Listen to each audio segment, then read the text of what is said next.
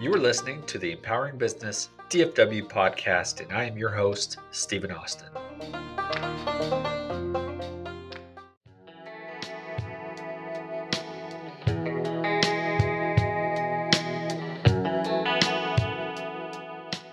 This episode is sponsored by Linq. Are you someone who passes out a ton of business cards expecting a follow up? With traditional business cards, as many of you know, they get lost. We are changing the way that we connect with new people. This easy to use product is great for anyone. Linq offers a line of products that let you share information instantly with the people you meet. You can build a page that contains your contact information, website, social media links, photos, videos, appointment scheduling, custom forms, and more, all shareable with just one tap of this smart device. It's an unlimited use business card that you could change over time. The possibilities are endless. As an added bonus, if you purchase using promo code Empowering Business DFW, you will receive 15% off your entire order. Check the link in the show notes for more details.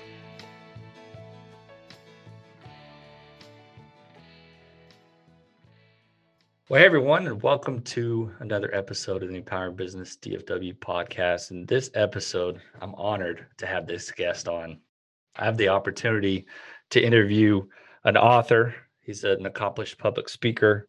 He's a Wall Street Journal best-selling author of his book, The Winning Game Plan, the former president of the Houston Texans, and he's also the founder and president of Lone Star Sports and Entertainment. So, everyone, I'd like to welcome Jamey Rootes to the show. Jamey, thank you for joining me today. It's great being with you, Stephen. Thank you for the opportunity.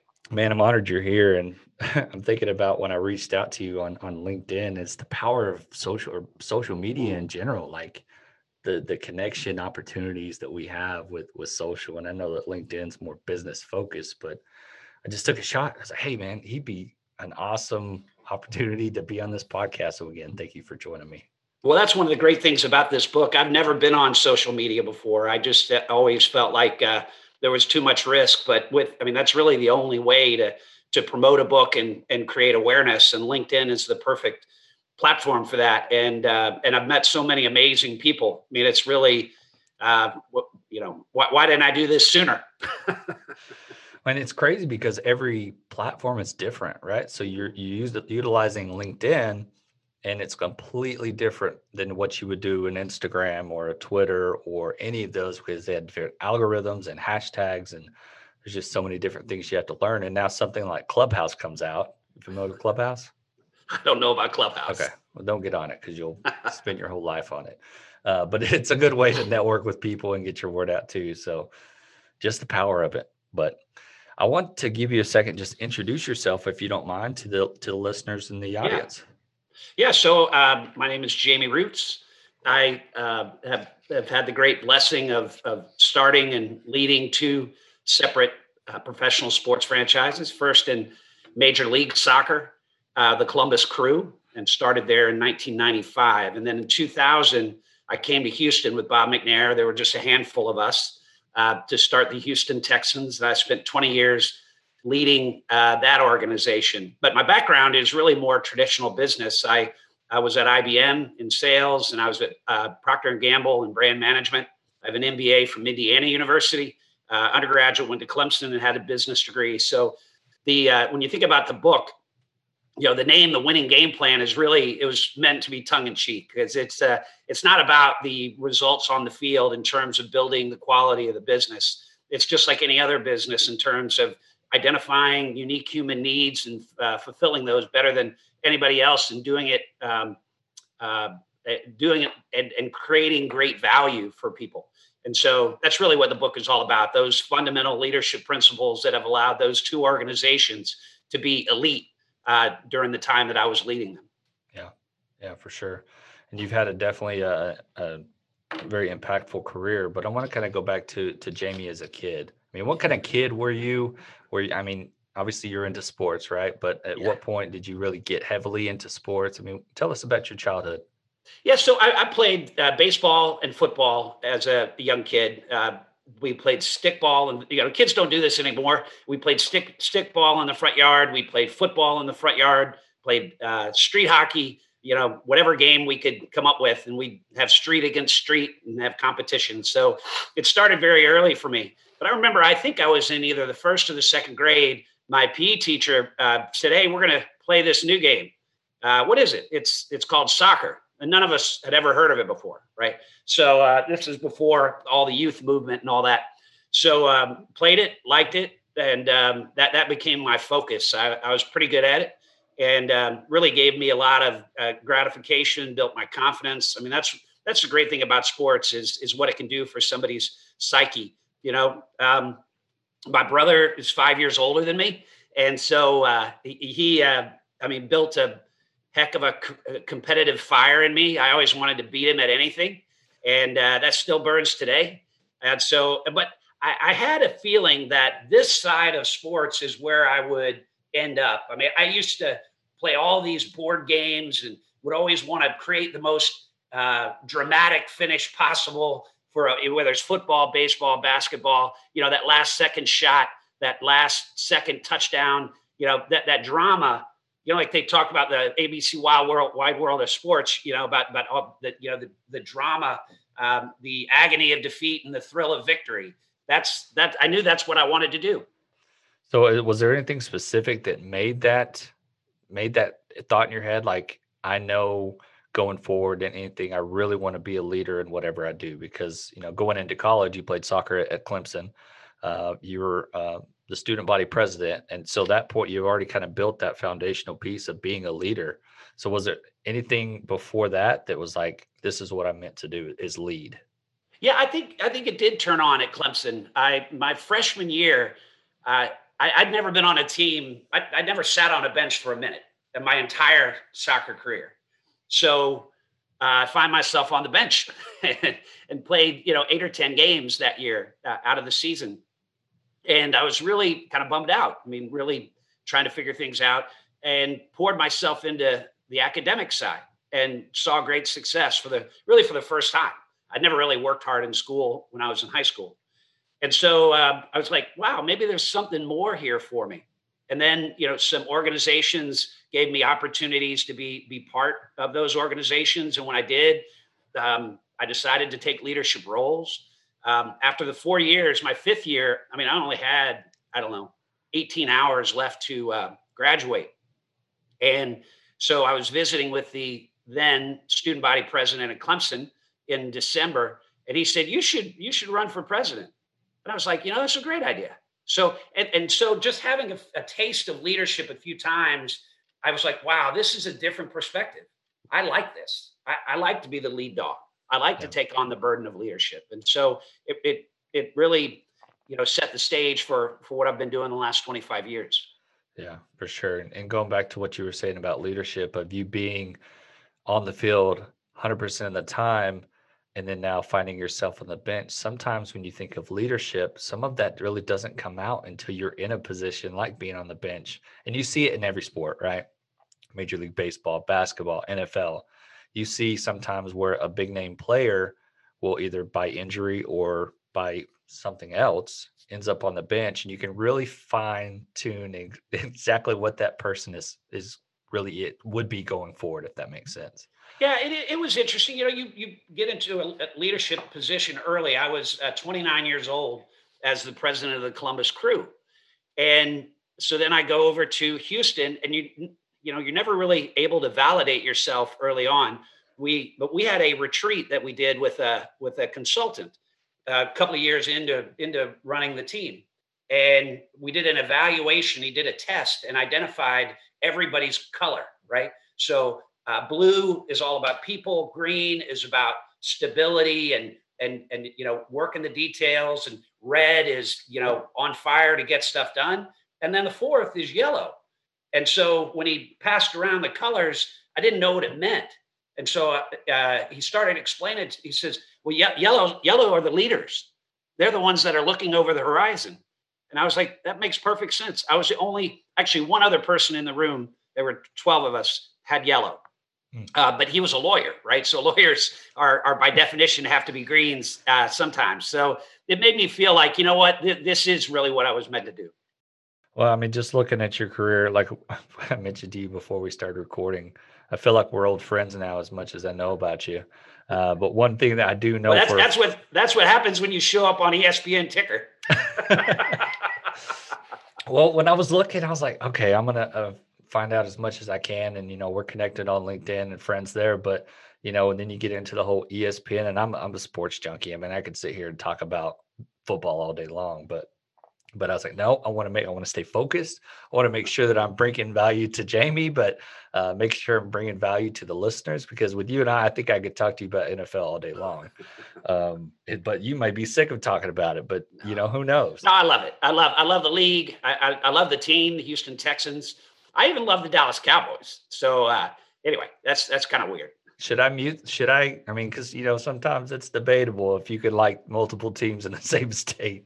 Well, no, I'm I'm I'm for everything Texas. I mean, I'm I'm an Aggie fan. I'm a, a UT fan. I'm a TCU yeah. fan. In fact, my son's there. SMU, Baylor.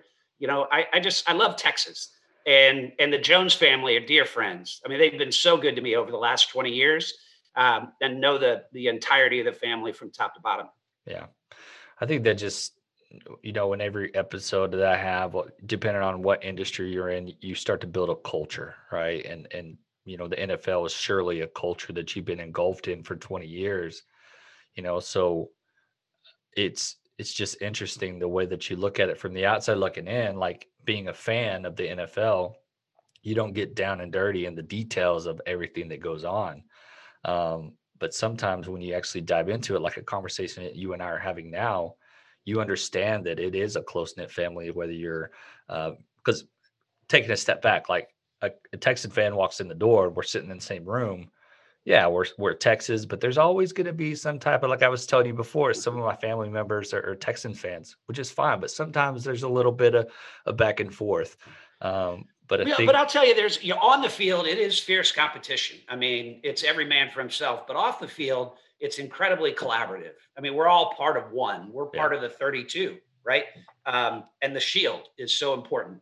Uh, I, and when I released my book, I gave a window of several days and contacted all of the presidents in the league and said, you know, for 99 cents, your people can all go and download the book and read it. Uh, I probably stole most of these ideas from you guys. So, uh, and, and, and hopefully it could help you, you know, yeah. and so it's a cheap resource for them to be able to develop their, their teammates. Yeah. Well, that's a good, good thing to hear. I mean, I've, I've seen it as a fan, right? Game's over I mean, it's been an intense battle back and forth. People just talking talking after each play and going back and forth. But at the end of the game, you see the love that everybody has for each other. And I think sometimes in other industries it, that you get away from that, right? Um, but I want to go back into really you as a leader, right? Mm-hmm. And, and, like I was saying before, I've I've gotten to know you pretty well, and uh, and I'm going to list off. I'm going to read off all of these because there's too many to keep up with. But you are, let's just say, it, really good at your job, right? You, you've thank you. You've been successful in every position that you've been in, uh, and for the listeners, I want you to hear some of the awards that that Jamey has received throughout his career. Um, Executive of the Year and Marketing uh, Executive of the Year as the president and general manager of the Columbus Crew, which was the Major League Soccer team out of Columbus, Ohio. Uh, he was selected twice by the Business Journal as a member of the 40 Under 40, um, which is a list of leading sports executives. Um, and he was also, as an executive of the Houston Texans, he was named by the Houston Business Journal as Business Person of the Year and the Most Admired CEO. Right. So those are some amazing honors and awards. So congratulations to you, Jamey, for for just accomplishing all of these awards. It's amazing. Well, well, thank you for saying so. But it, it's you know it's clear when you think about leadership, the only measure of a leader are, is the results of the team, right? So if if the team wins, the leader's done a good job. If the team loses, the leader hasn't done a good job. Yep. I really owe it to all my teammates. I owe it to the relationships that we've built in the community. All yep. of the you know great nonprofit organizations that I've had a chance to be part of and to lead. You know, namely the Greater Houston Partnership as the board chair, which is 120 CEOs in the city of Houston.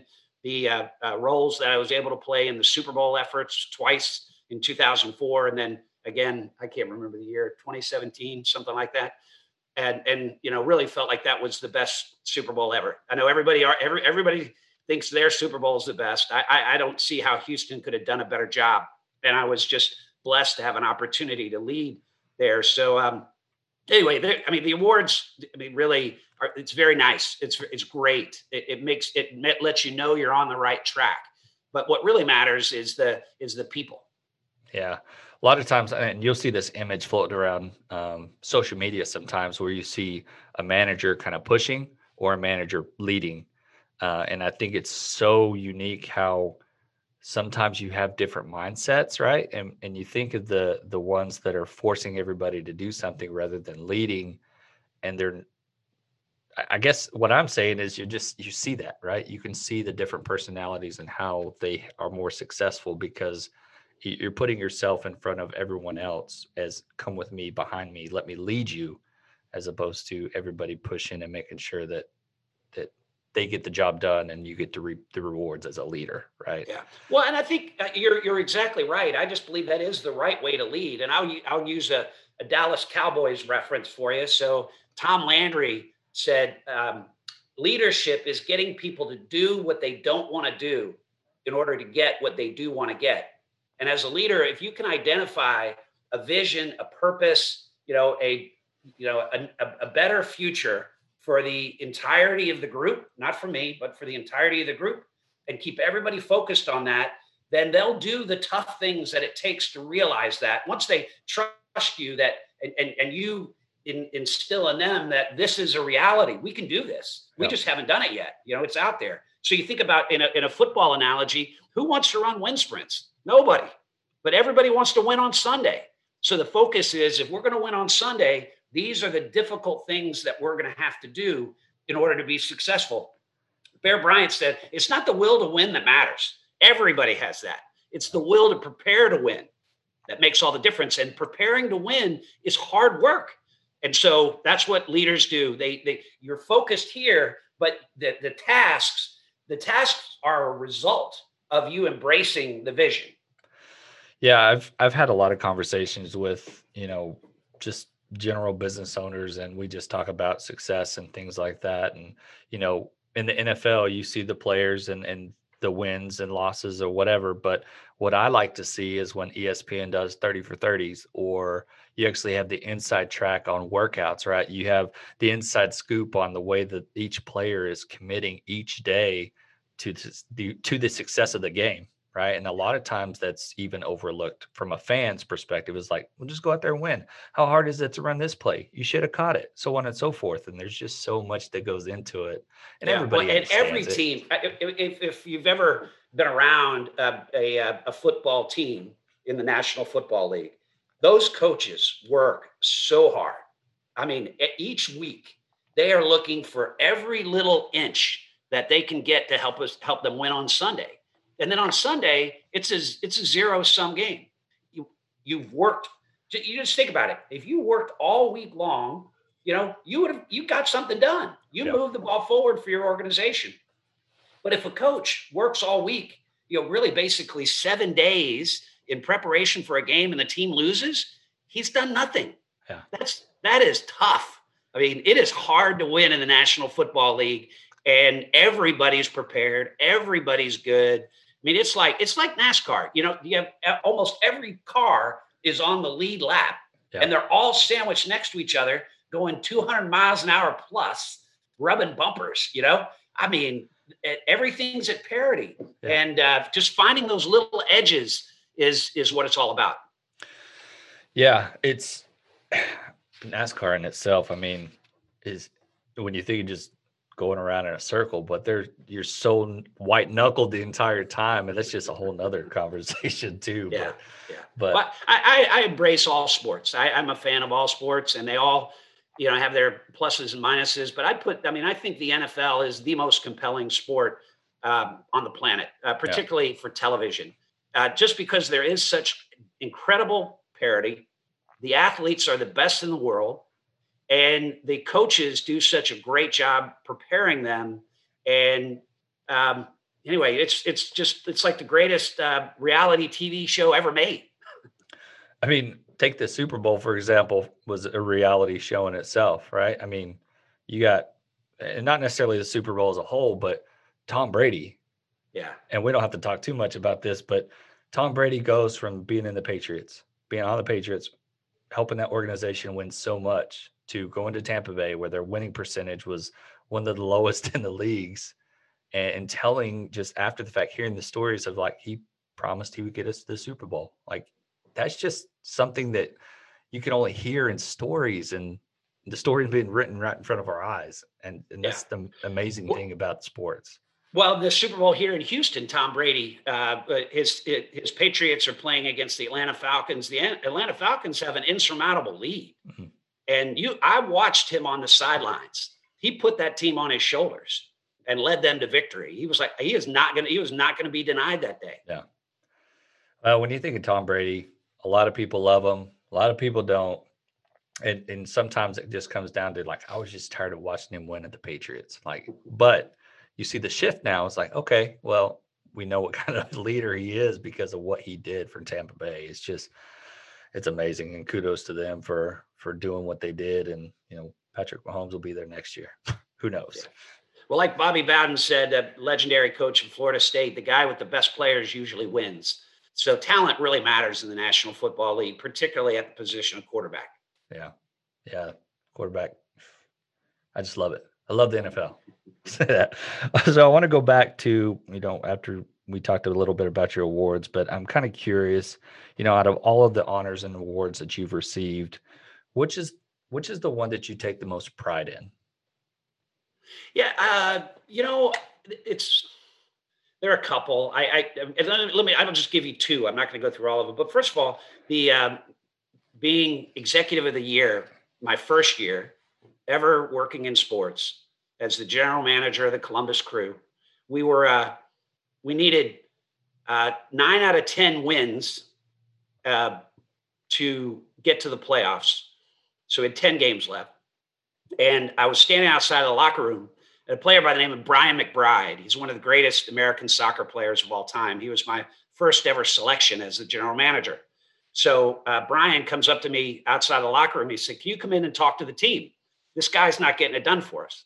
I said, Brian, I'm not going to do that, but I will take care of your issue tomorrow. So I had to let the coach go. I elevated the uh, assistant coach to become the head coach because I thought he had the capacity to be the head coach permanently, and that turned out to be right. Our team went nine and one, and we did get into the playoffs. Awesome. And we were in the playoffs every season, so that was really rewarding. It was validating. Um, it got me, gave me the confidence that that I really can do this.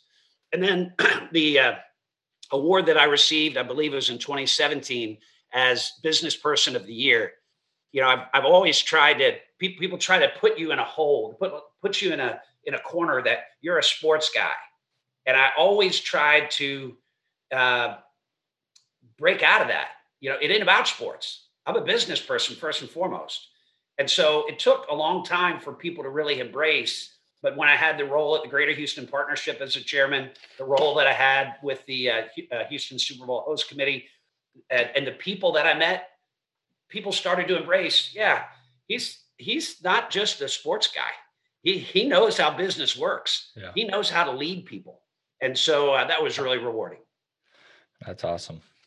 So out of when kind of going back to what you were saying, you know, you you saw what the assistant coach maybe had in personalities and, and drive and things like that. So, in your opinion, just going through your career, what are some traits that you look for when looking for that next leader?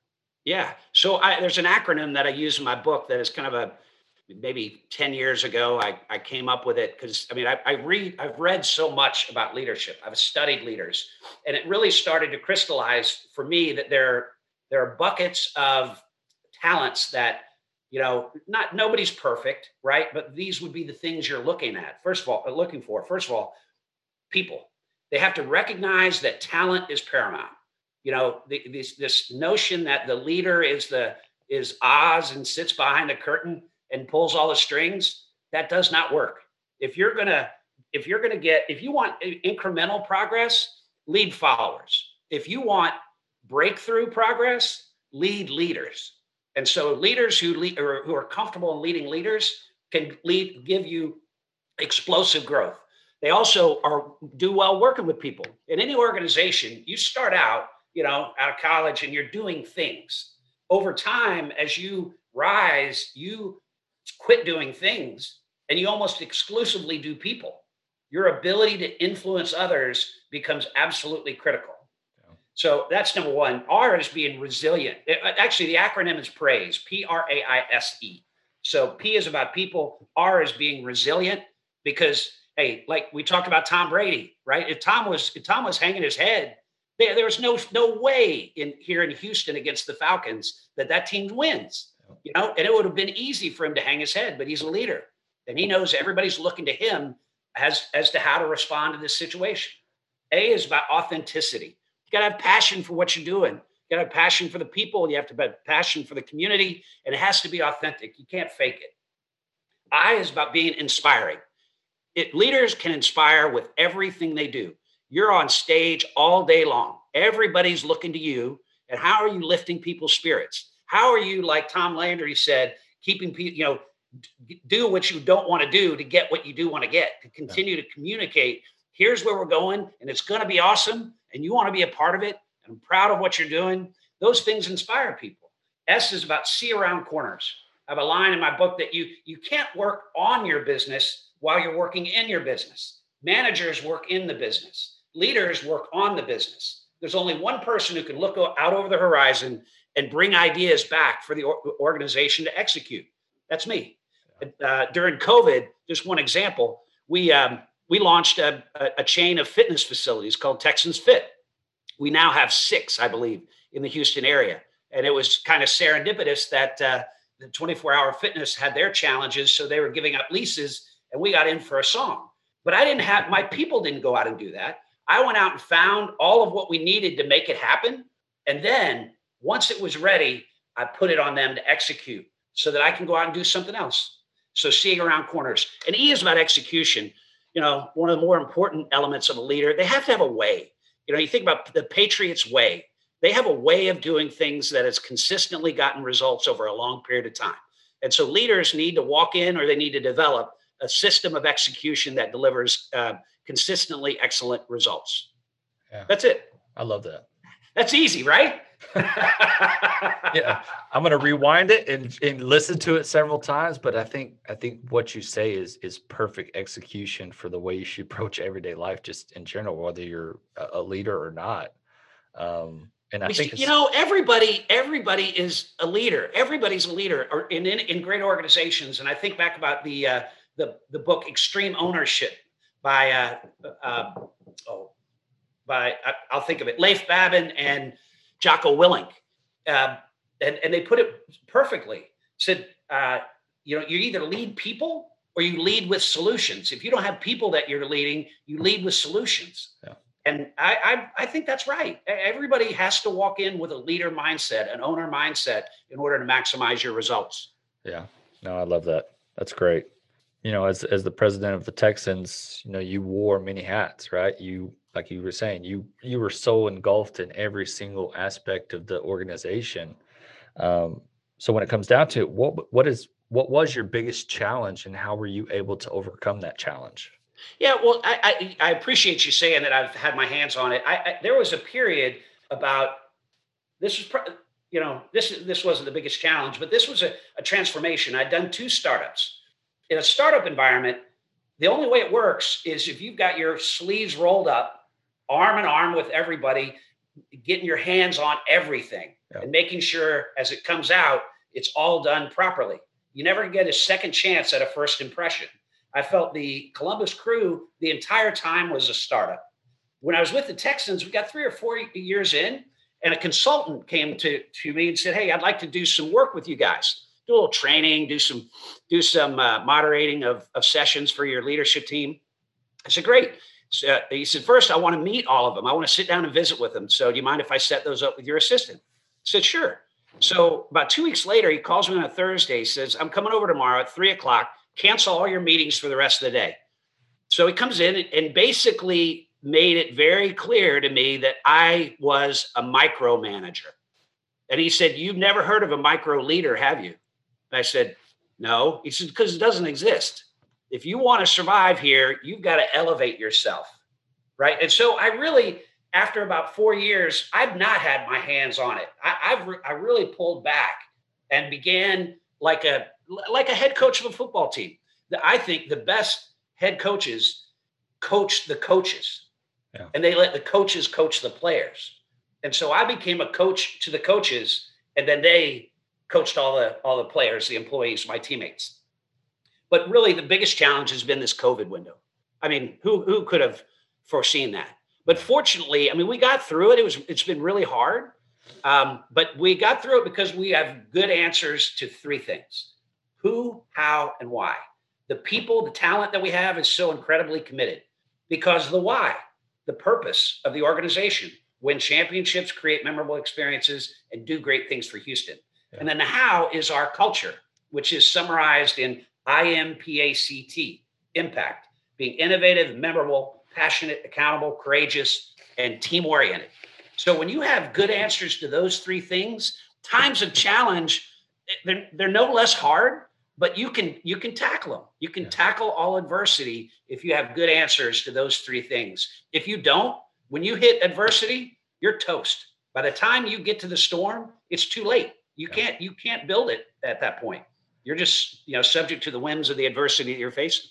I think that's a lot of times what just talking to business owners that's part of the struggle that they have is a they try to like like you said in a startup world try to have your hand on every single thing which you have to right? You have to be involved in every single thing but as the company grows as the organization organization grows you've got to to your point start letting the managers manage start letting the other leaders lead and you start drumming in that new business and sometimes that's where the sticking point gets right?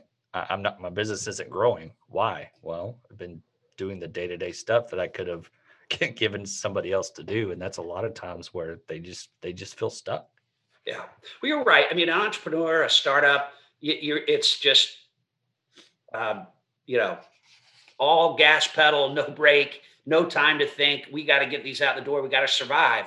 But at some point, to be a sustainable organization, someone has to elevate and be that one that's while while the rest of the team is making widgets, you're finding the next opportunity to take the business forward, whether that's new clients, new markets, uh, new products, whatever it is. Yeah. Well, I, I love that. And I think another objective that somebody typically has is taking that first step, right? And I know that you spent 20 plus years with the Texans and now you're you're an author, right? You're no longer with the organization. So how hard was it to to make that step like going straight into being an author and publishing a book uh, and not working for the Texans anymore? How how was that adjustment been? Well, um, it's it's been it's been about seven days, so I, will tell you in a little while. But you know, the, it, it it really four years ago when Bob McNair, who's the founder of the team, when he was ill, that began his illness. He'd battled cancer, skin cancer, for a few years, but really started to decline. I thought about leaving. I felt like the time was right for me, but I didn't think it was fair to Bob, who was like a father to me. So I recommitted. Uh, two years ago, when Bob passed, it was in November two years ago. Um, I thought about leaving because he and I were so close, but I, I really felt an obligation to uh, to his dad and his son to help with the transition so that it was smooth. So two years later, I just woke up one morning and I was like, the time's right. And when it's right, you, you can't go back. I mean, once you make that decision. That's just how I've lived my life. When it feels right, I go and do it. You know, I don't do anything rash. I don't do anything really very spontaneous. Uh, spontaneous. But if I've carefully thought through it and decided that this is the time, this is the time.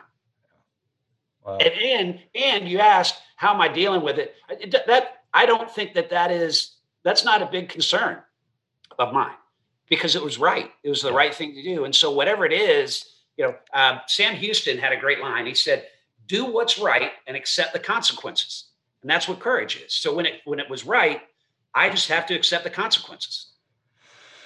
Yeah, I think a lot of those issues are though that they don't know if they're making the right move, Like nobody does. Yeah, I mean, and that's the thing is like you're not going to know if you're making the right move unless you do that move to make and see if it's right or wrong. I mean, yeah. but it's the fact of knowing that you took that step and knowing that you at least tried it. Uh, and if it fails, it fails. But if it succeeds, that's where you know, man, I made the right decision. Well, it, it relates to uh, emotional intelligence that we talked about uh, earlier. That uh, you know, emotional intelligence in its foundation is being in touch with your with yourself, with who you are. That what's important to you. I have my journal sitting over here, and journaling is a great way to develop that because then once you start seeing a pattern, uh, it, it does provide good clarity. You know, I I I thought a lot about it. I talked a lot about it, and just decided it, it felt like the right time. And yeah. you know, so high EQ is helpful. Yeah. So do you see yourself getting back back in the the league at any point, or are you really focused on the book right now? Um, I'm, I'm going to take you know probably six months and just decompress. Yeah. Listen to opportunities and evaluate. I mean, if something that if something fires me up between now and then, I, I have no problem taking action. But I'd really kind of like to spend some time with my family, make sure the book gets out the way that it should, uh, develop a, a speaking platform so I could be a you know a, a, keynote presenter at some point in time if I want to start doing that. I've always I've spoken all over the place, but it's always been in promotion of the teams that I've been a part of. Yeah. So this would be more just personally telling my story and and some of the things that I've learned along the way. So um, the roundabout way of saying that uh, probably going to sit tight for a while and just listen to opportunities. For sure. Yeah, and, and it's definitely uh, worth it to take a look at all of your options. But you know, let's let's dive into the book, right? So, okay. Uh, the book is called The Winning Game Plan. And it's a it's basically the playbook of handling adversity and success. So, okay. give us give us like the thirty second cliff notes uh, of what this book is about. Yeah, so it's um, it's principles that I've developed over the last, uh, I guess it's probably 30 or 35 years in, in how you lead people. And uh, it's maybe interesting in that, uh, you know, there are two things. There's one in chapter seven, I talk about the importance of being an over learner.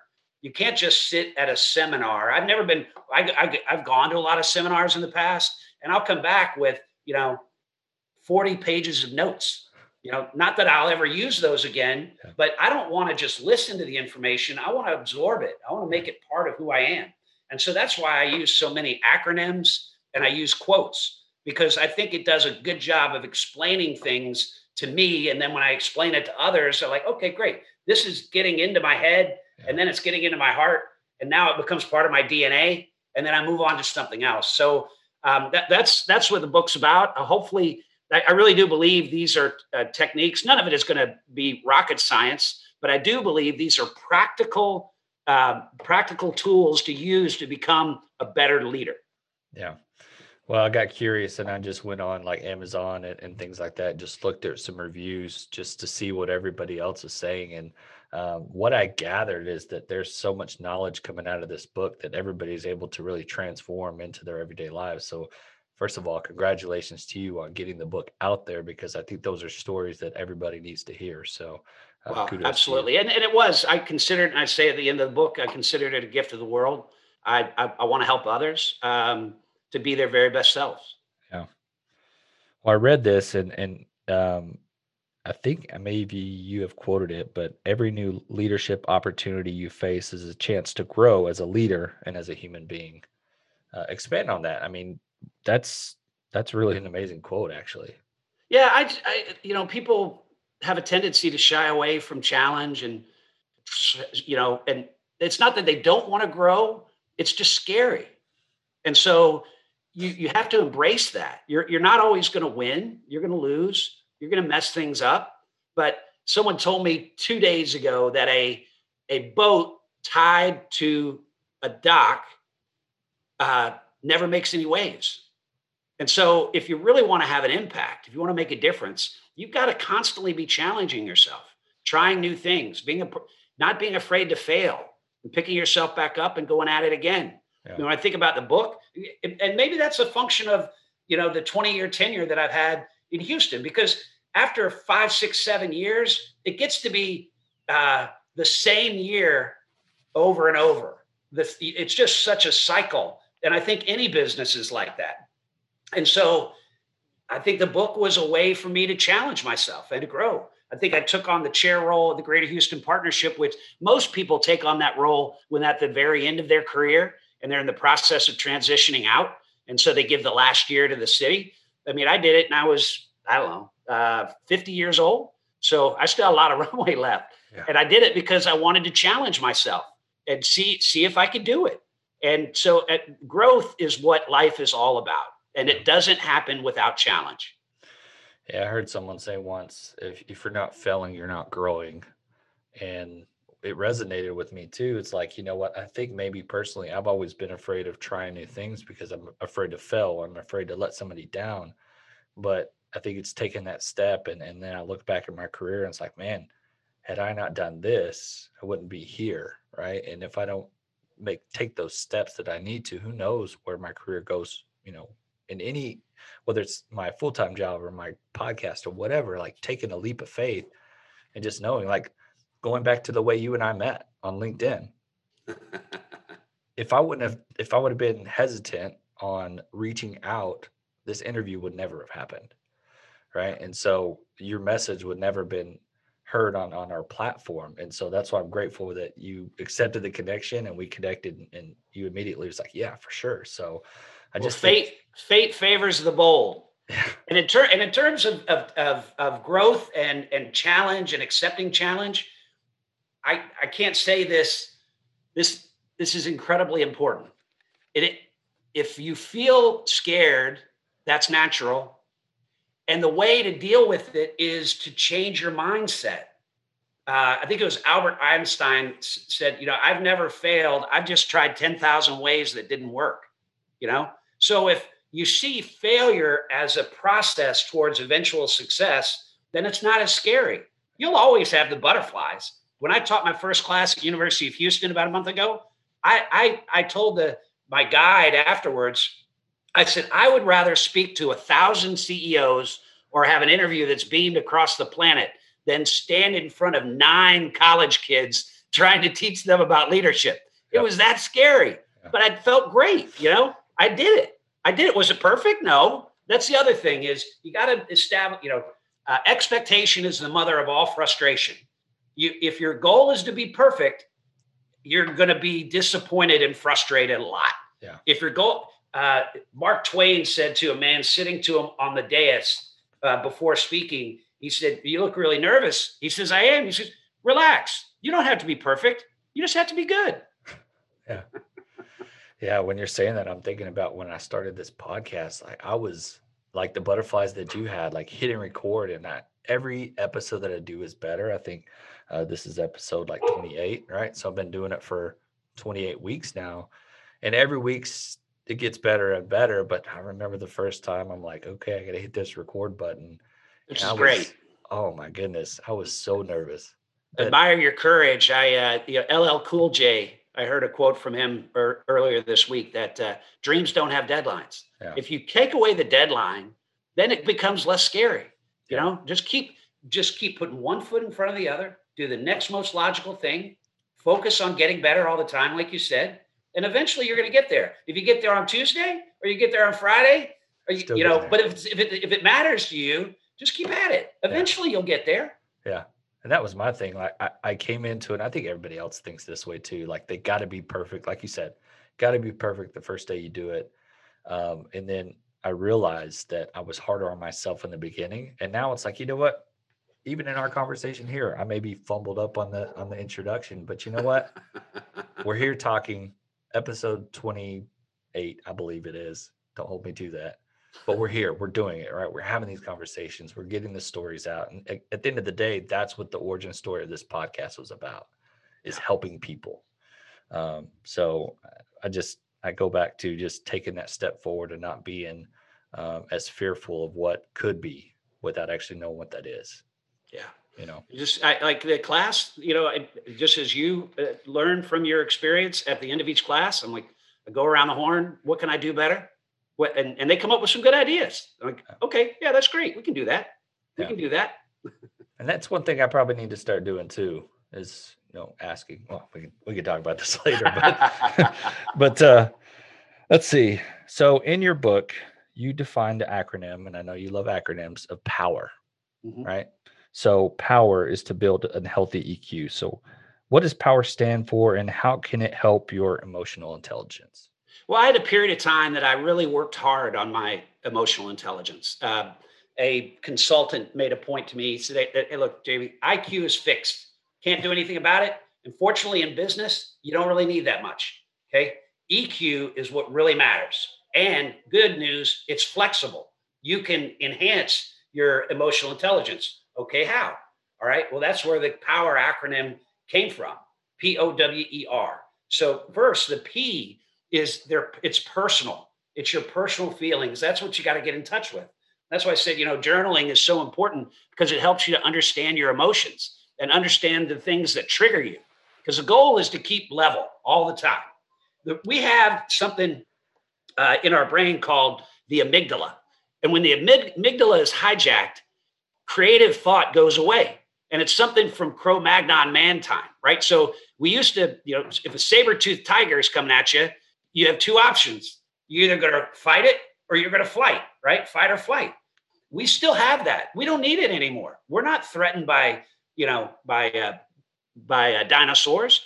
Yeah. We, so so how do you deal with it? You, you you have to keep your emotions in check. So amygdala, your amygdala doesn't get hijacked, so that you can maintain all the options, the flexibility to uh, to be able to maneuver. So oh, so it's P is about personally got to understand them. O is about owning them, right? So once you understand what triggers you, then you can go about not letting it trigger you, right? When your spouse or your your an employee or a business partner, that when you're just not going to let it get to you. And then you're able to W win, get winning results. But it even goes further. E is about empathy. Once you own your own emotions, then having empathy for what someone else is feeling and understanding that. And then R is about relating. That's when you can really relate well with people. Always come up with win win solutions because you understand your emotions, you understand them, and you use that to guide you to, to great outcomes. Yeah. No, that's awesome. Those are great. I think you need to take all of your acronyms and put them on coffee cups. and every time somebody drinks their coffee cup, they read that and they think of it. Like uh, the the coffee cup I use every morning, it has hustle on it, right? You always got to hustle. You've always got to be um, focus and starting the day with something great. So, side plug if you haven't thought about it, I'm sure you've thought about it already on how you're going to grow this book. But man, all of your acronyms, put them on coffee cups and just send them to the world because. All right, I'll give you a commission. all right, commission from Jamey. I'm just kidding. no, that's awesome. Um, one question that I had that I didn't write down is if I were a leader, a business owner, entrepreneur, and I was going to look at hiring somebody, should I focus on EQ or IQ? Uh, it really depends. It depends on the job. Okay. But one thing I will tell you, uh, we I've really kind of boiled everything down to just a couple of things that matter in employees. It's hard to get at this, but I've I have found over and over and over the right people for the organization that I lead have number one, a great work ethic. Number two, they have a winning attitude. They're positive, they're optimistic, they're team oriented. Number three is they have they they love the values of the organization and they're committed to them. It's natural for them to operate in a manner consistent with our organization. It's so hard to get at that, and because of it, we almost exclusively uh, promote from within. If we at all at all costs, we want to promote from from within. So we've created a program. It's called the Draft Class. So every year we bring 12 ish uh, newly minted undergrads. They've just gotten their degree. They want to come here in the worst way. And we put them in a variety of departments. And then throughout the nine month period, my leadership team and myself, we uh, we uh, review each one of those interns, right? Interns, the draft class. So we review them for work ethic, winning attitude, values alignment. And we, when we feel like we have a winner, we try to slot them into a full time job with us. And sometimes we're, we have others left over. We can't, we, you know, we can't find a uh, full-time job for them with us so we'll put them with one of our partners knowing that we're stashing them for a, a, another day so that they can come back. What i call boomerangs right? So they leave and they come back to the organization. Um, and that's just proven to be an, an amazing way to find talent because it's it's really hard. In interviews people can fake it but you can't fake it for nine months. Yeah. You know nine months yeah, that's a long time. Within nine months you're gonna have a bad day. It's gonna be stressful especially in an, in an intern draft role i mean if you're part of that draft i mean it's gonna be hectic i mean a lot of times if you think of internships you think of like uh, organizations putting you through the worst possible scenarios to see how you handle the outcome. Yeah. Um, well, and, and we don't do that. We just put them into a role, a, yeah. a, normal role with a team, and then the cream rises to the top, yeah. and they're the ones that get the entry level jobs, and they stay with us a long time, That's and cool. we grow them throughout the organization. I like it. That's awesome. One thing that I did notice um, that you had mentioned that it's something that I use all the time. That you said windshield people. Uh, there's a I don't remember exactly how you worded it, but there's a difference between windshield people and mirror people, right? And, I, and I've said this to several people. Like you're always looking in the mirror. Like look ahead of you. Look at the bigger picture. And so I, when I loved it, loved that you you said that because I'm like that in line with what I always say. So expand on that. What are your thoughts on windshield people versus mirror people? Yeah, well, windshield people are, are, are, I mean, it's not that you don't look in the rearview mirror as a windshield person, but you only look in it to see what you can learn. Yeah. Because the past is the past. The future is what matters. We can't do anything about the past, but we can do things about the future. Yeah. And I just think that those, it's probably parallel with optimists and positive people. And so, uh, because if it, you know, pe- people have a tendency to brood over what did or didn't happen and try to you know, I, I, have a I have a saying I use all the time. Begin beginning in any uh, after action review that I'm leading. That uh, you know, we got we have enough time to do one of two things. We can fix the blame or fix the problem. I want to fix the problem. Yeah. You know, because because it isn't about whose fault it is. Eventually, if somebody messes up enough, they're going to be found out. But it, the mistakes are okay; they're natural, particularly if people are stretching themselves. Yeah. But I want to take whatever it is that we learn here and then go and apply it to the future as a windshield person. That's cool. You also focus a lot on the 4D leadership process. Um, so, for those who don't know what the 4Ds are, what are the 4Ds? Uh, can you just give us an overview of what that looks like? Yeah. So, uh, for for a leader to maximize their effectiveness, they've got to be, uh, in, you know, very capable in all four directions: up, down, out, and across. So, up everybody's got a boss. You got to do a good job managing that boss, making sure they have the information that they need so that they can trust you. It's all about trust. And down, it's about clarity. The yeah. people that are working for you, they have to be absolutely crystal clear on the plan. The number one uh, desire of employees is to know what is expected of me at work every day. And that's what leaders create is clarity, organizational clarity, goal clarity, role clarity. Um, and then out is you as a uh, representative of the organization in the community. And then that's a that's about respect because people buy you first and then they buy the company. I think you talked about that earlier. You know, people make decisions, right? And so if they if they see you as credible, capable, respected, then they'll assume that everybody that works with you is is a carbon copy. Yeah. And then across, you got to be a great teammate. You want to be that person. You got to be a great collaborator. You want to be that person that when people have a project, they think of you because you know how to get things done. You're easy to work with. So, you know, just as a reminder that you have to be operating in all four dimensions uh, every day as a leader. Yeah, that's good. You mentioned earlier that you have to have a passion. You have to find your passion in life or in business. So, Jamey, where do you get your passion?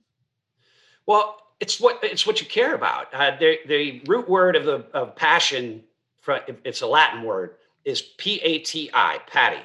And the definition of pati is the willingness to suffer and sacrifice for what you hold dear. Okay. Passion's not about fun, excitement, energy.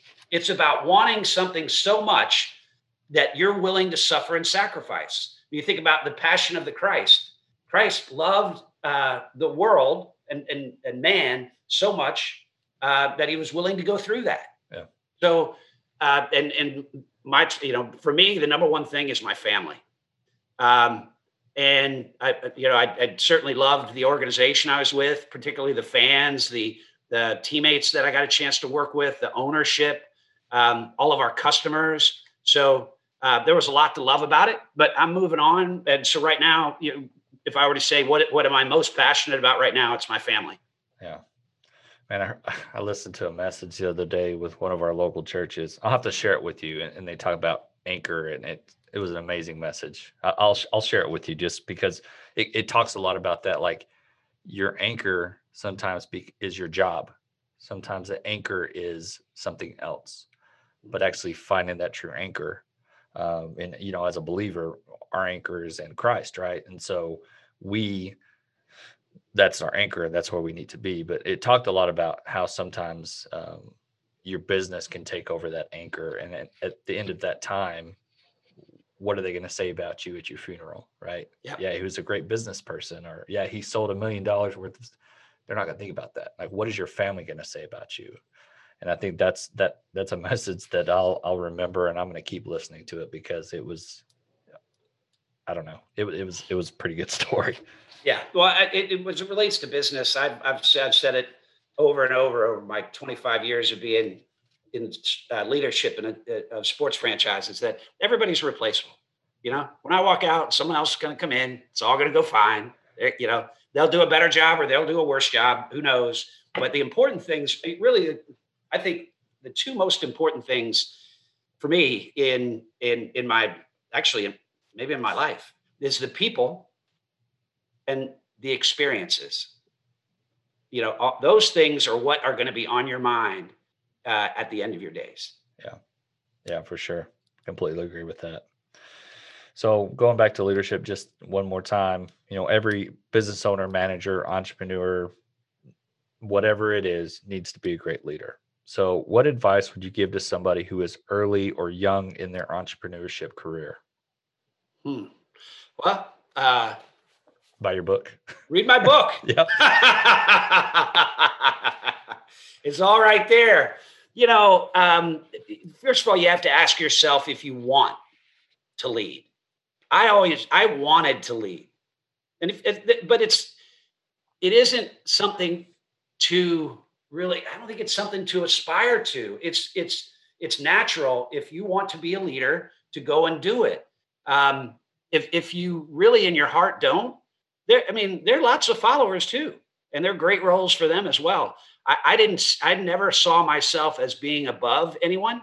I saw myself as equals with everybody in the organization. I just happen to have this role yeah. and they have that role and someone else has that role. It's like in a really it, leadership is like a symphony, you know? I mean, is the guy standing up there with the baton more important than the flutist? No, they, I mean, the, the musicians are making the music, yeah. right? He's just keeping them all you know, headed in the right direction. And so that's really your job as a leader. It's a job just like everyone else's. I think leadership sometimes is a scary thing. And that's why, you know, some of these smaller businesses locally, it's just a one or two man operation uh, because they're maybe hesitant on hiring somebody in, in the midst of maybe not being a great leader or something happening. So uh, well, and that's natural in growth. I, you mentioned Lone Star Sports and Entertainment. Uh, it started with me going out and pitching events. And then I felt like we had enough uh, stability that I could bring one person on. And then we started the uh, Texas Bowl in 2006. And I thought I could bring another person on. And so, and then the, as the business grew, yeah, and never my what I told people, even when they be a little frustrated about the level of work they had to do because they didn't have they were short staffed. I was like, you know, um, I, I would I never want to lay somebody off. If yeah. if we have a lean year, what are we going to do?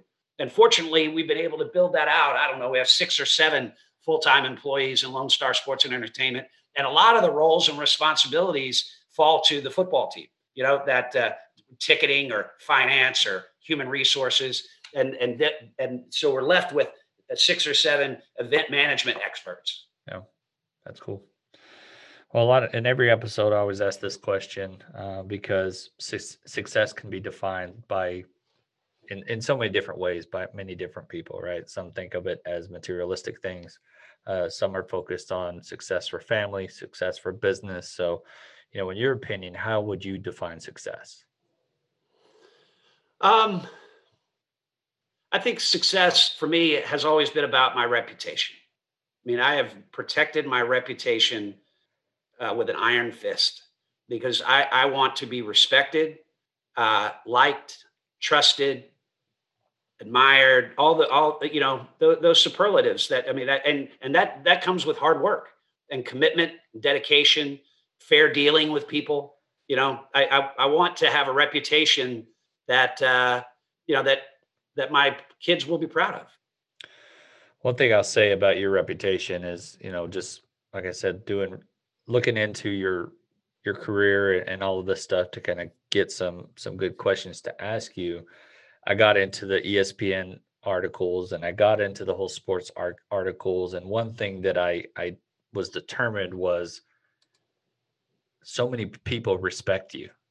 Like you have a, a presence in the NFL that everybody knows you, everybody knows what type of person you are and I think your reputation has been firmly built uh, and respected by so many across the league and and even outside the league. So uh, I think you've done a great job throughout your career just building that reputation up. So um, good. Well, thank you. You're welcome. You're welcome. so what's next for you? What do you have going uh, on? What's that? So what do you have going on? Okay, so I'm just I'm just uh, connecting with people. Uh, I am serving on a couple of uh, company boards. And and I'm building out this uh, speaking platform and rolling the book out. And um, you know six months from now i'll decide whether i have enough on my plate or do i do i want to get back in running a sports team? Do i miss it? You know? Yeah. right now i'm really just decompressing. Yeah. And i think sometimes you have to do that. Like i shared the story about i got laid off right i mean it wasn't by choice, but I think it gave time to put into perspective what you wanted to do. Like going into this role, I had a couple other opportunities on the table, and uh, I, I, feel like the fit here was was a better fit for me. And I think mm-hmm. you know, with you, you had that time to really look at all your options, and I'm sure that there are going to be a ton of people coming towards you for those conversations, just because of the reputation that you built throughout the league and maybe outside of the league. So, thank I look, you. I look forward to to where you where you go from here. But um, where can people find you? You want to shout out your your links and your social platforms? Yeah, yeah I'm most I'm most active on LinkedIn. Um, and there's also a website, jameyrootes.com, that has a number of uh, uh, tools to uh, you know, help you on your leadership journey. A lot of posts that go up there, blog posts, etc. So um, yeah, uh, LinkedIn and and jameyrootes.com and I always put these in the show notes, but I like the guests to kind of prom- tell me what links they'd like to put up there. So for the listeners, I'll make sure that you uh, have access to all of those links in the show notes of this episode. Uh, but as we wrap up, one more question because I think that throughout a career, uh, we are are here because someone else pushed us, because someone else helped us, because someone else influenced us, right? Um, and and as we build a strong foundation in life and in career, we we don't do it alone. And so I like to give this opportunity for you to, to shout out who has mostly uh, been there as support, as mentors. Um, so you have the floor to whoever you want to thank at this time. Yeah. Well, first of all, my parents, of course, my wife, my kids, um, Christopher and Caroline, and my wife, Melissa, um, uh, Jerry Yeagley, who was the head coach at Indiana University, was an amazing role model for me as I uh, w- was uh, in the MBA program and coached. Um, Lamar Hunt, who gave me an MBA in sport management, and uh, Bob McNair, who not only you know developed my business acumen uh, tremendously, but also showed me what it is to be a, a father and a husband. And so, um, so in the entirety of the McNair family and the Hunt family have have always treated me like family and that's that's always really been very meaningful to me. Yeah, man, it's been fun. I've had so much yeah. fun just chatting with you and, and, getting to know you. But Um, thank you for sharing your knowledge with us. Thank you for Sure. sharing your experience with us, and and we look forward to uh, to hearing more from you. So thank you, Uh, Jamey. All right, Stephen, great to be with you, brother.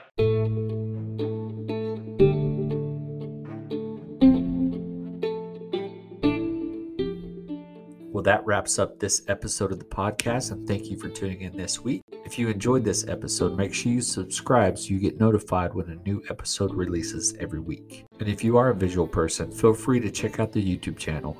Do you want to be a guest on the show? If you do, send me an email to empoweringbusinessdfw at gmail.com. And as always, thank you for listening, stay well, and God bless.